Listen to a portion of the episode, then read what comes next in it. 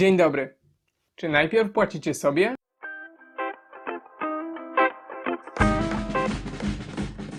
Cześć, z tej strony Hubert i bardzo miło mi Was widzieć na moim kanale. Dzisiaj porozmawiamy sobie o chyba największym klasyku, jeżeli chodzi o edukację finansową, czyli książce Najbogatszy człowiek w Babilonie autorstwa George'a Classona. Przedstawię pięć najważniejszych rzeczy, których możecie się z niej nauczyć. Najpierw zapłać sobie. O co chodzi? Zastanówcie się, co się dzieje z waszymi pieniędzmi po tym, jak do was trafią. Komu najpierw płacicie? Jeżeli jesteście studentami, to pewnie płacicie za mieszkanie, jedzenie czy czesne. Młodsi z was mogą nie mieć tak wielu stałych wydatków, ale pewnie wydajecie część pieniędzy na ciuchy, część na wyjścia ze znajomymi, natomiast reszta rozchodzi się w zasadzie nie wiadomo gdzie. Tak czy siak, większość z moich widzów prawdopodobnie najpierw płaci właścicielom mieszkań, firmom odzieżowym, supermarketom czy restauracjom. Dopiero to, co zostanie, to pieniądze na przyszłość, czyli nasze oszczędności. Strategia płacenia sobie najpierw polega na odwróceniu tego procesu. Najpierw odkładamy konkretny procent naszych zarobków, który niejako jest naszą zapłatą dla samych siebie. Kiedy dostaniemy wypłatę, przelew od rodziców lub kieszonkowe, w myśl tej reguły powinniśmy część kwoty od razu przelać na konto przeznaczone na oszczędności lub schować do specjalnego słoika przeznaczonego właśnie do tego celu. Dopiero pozostałe pieniądze wydajemy. Starsze osoby, które mnie oglądają, mogą teraz złapać się za głowę. Przecież trzeba opłacić rachunki, zapłacić za mieszkanie i kupić jedzenie. To konieczne i pieniądze na to muszą się znaleźć. A czy ubranie też jest konieczne? Przecież w czymś trzeba chodzić. To może pójdziemy o krok dalej. Co z samochodem? To też przecież konieczność. Trzeba jakoś dojechać do szkoły czy pracy. Można by tak wymieniać i uzasadniać, ale prawda jest taka, że jeżeli chcemy więcej oszczędzać, to powinniśmy powiedzieć stop już na samym początku. Powinniśmy być pierwszą osobą, jakiej płacimy, a idąc za radą autora książki Najbogatszy człowiek w Babilonie, nasza wypłata nie powinna być mniejsza niż 10% naszych zarobków. Osoby sceptycznie nastawione do tego pomysłu prosiłbym o zastanowienie się, czy nie znają nikogo, kto potrafi się utrzymać za kwotę mniejszą o 10% od nich, albo wręcz czy oni sami nie byli w stanie tego zrobić jeszcze jakiś czas temu. Okazuje się, że zazwyczaj nasze wydatki rosną proporcjonalnie do zarobków, ponieważ kiedy dysponujemy większą ilością pieniędzy, pozwalamy sobie na coraz wyższy standard i coraz wygodniejsze życie. Nasze oszczędności jednak są na tym samym niskim poziomie lub nie ma ich wcale. Taką sytuację określa się mianem inflacji stylu życia i jest ona pewnego rodzaju więzieniem. Im więcej zarabiamy, tym więcej wydajemy i tak w kółko. A w dodatku pracujemy coraz więcej i coraz ciężej, żeby załapać się na następną podwyżkę. Najbogatszy człowiek w Babilonie uczy, że ważne jest, by potrafić odróżnić nasze prawdziwe potrzeby od zwykłych zachcianek. Strategia płacenia sobie najpierw gwarantuje, że będziemy trzymać w ryzach inflację stylu życia, a w dodatku, jeżeli mówimy o odkładaniu jedynie 10% naszych zarobków, to nie będzie ona wielkim ciosem dla jakości i standardu naszego życia. Sam oczywiście zachęcam do zwiększenia tego procentu, ponieważ szybciej będziemy dzięki temu mogli osiągnąć swoje cele finansowe. Sam stosuję się do tej zasady, ale zamiast 10% odkładam 50%. Chciałbym gorąco prosić o subskrypcję kanału. Zamień swoje pieniądze w niewolników.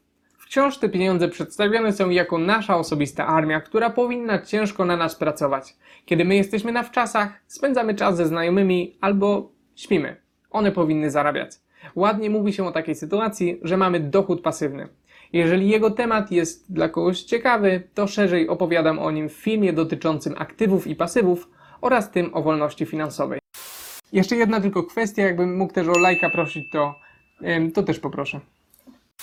Szczęście sprzyja aktywnym. Wielu może się wydawać, że osobom odnoszącym sukcesy w dużym stopniu wychodzi, ponieważ mają szczęście.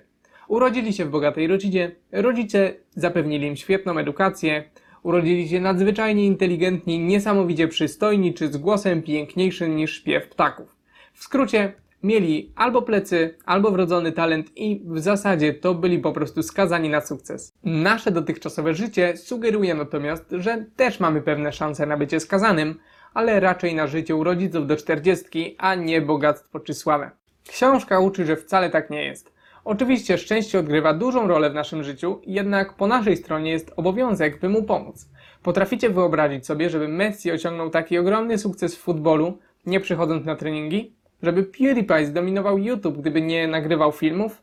A może myślicie, że Beyoncé udałoby się kariera piosenkarki, gdyby nie wyszła na scenę?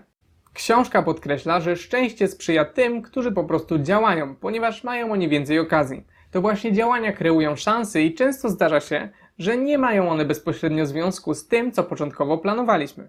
Może się okazać na przykład, że nasz pierwszy biznes polegający na sprzedaży innowacyjnego i bardzo użytecznego produktu, jak na przykład zegarek chodzący przeciwnie do ruchu wskazówek zegara, nie wypali. Możliwe jednak, że poszukując nowych klientów na ten przełomowy produkt, nauczymy się jak działa reklama w social mediach i w przyszłości otworzymy własną agencję marketingową. Oczywiście, jedni będą mieli więcej możliwości, a inni mniej. Jednak bez działania nic im to nie da. Książka podkreśla także, że jeżeli widzimy swoją szansę, to nie powinniśmy się zbyt długo wahać, bo okazuje się, że prawdziwe okazje nie lubią czekać.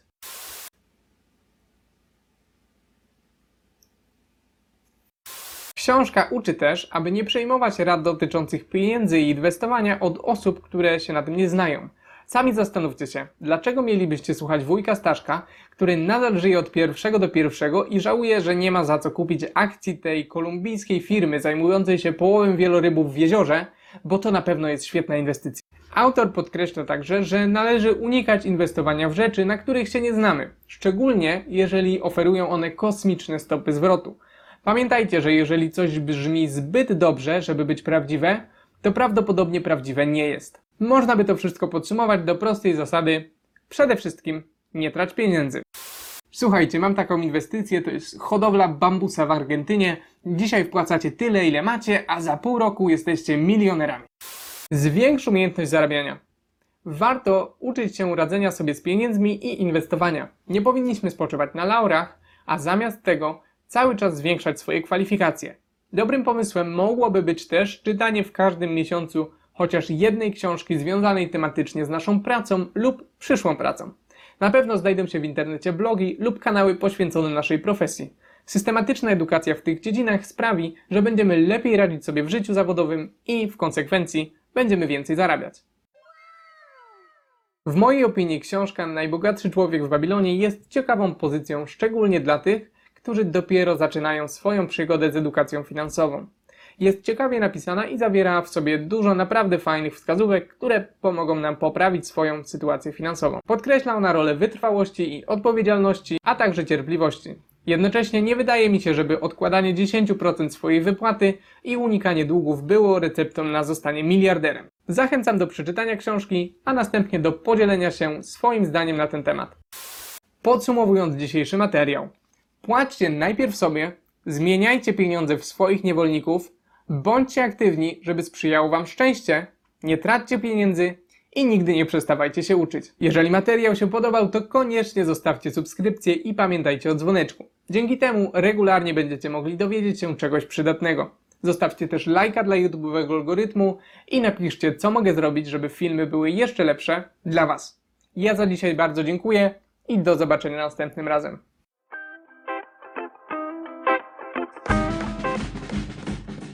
Jest duża szansa, że to jest ostatni odcinek z tego mieszkania, więc napatrzcie się, bo ja się wyprowadzam i prawdopodobnie następnym razem zobaczymy się już gdzieś indziej.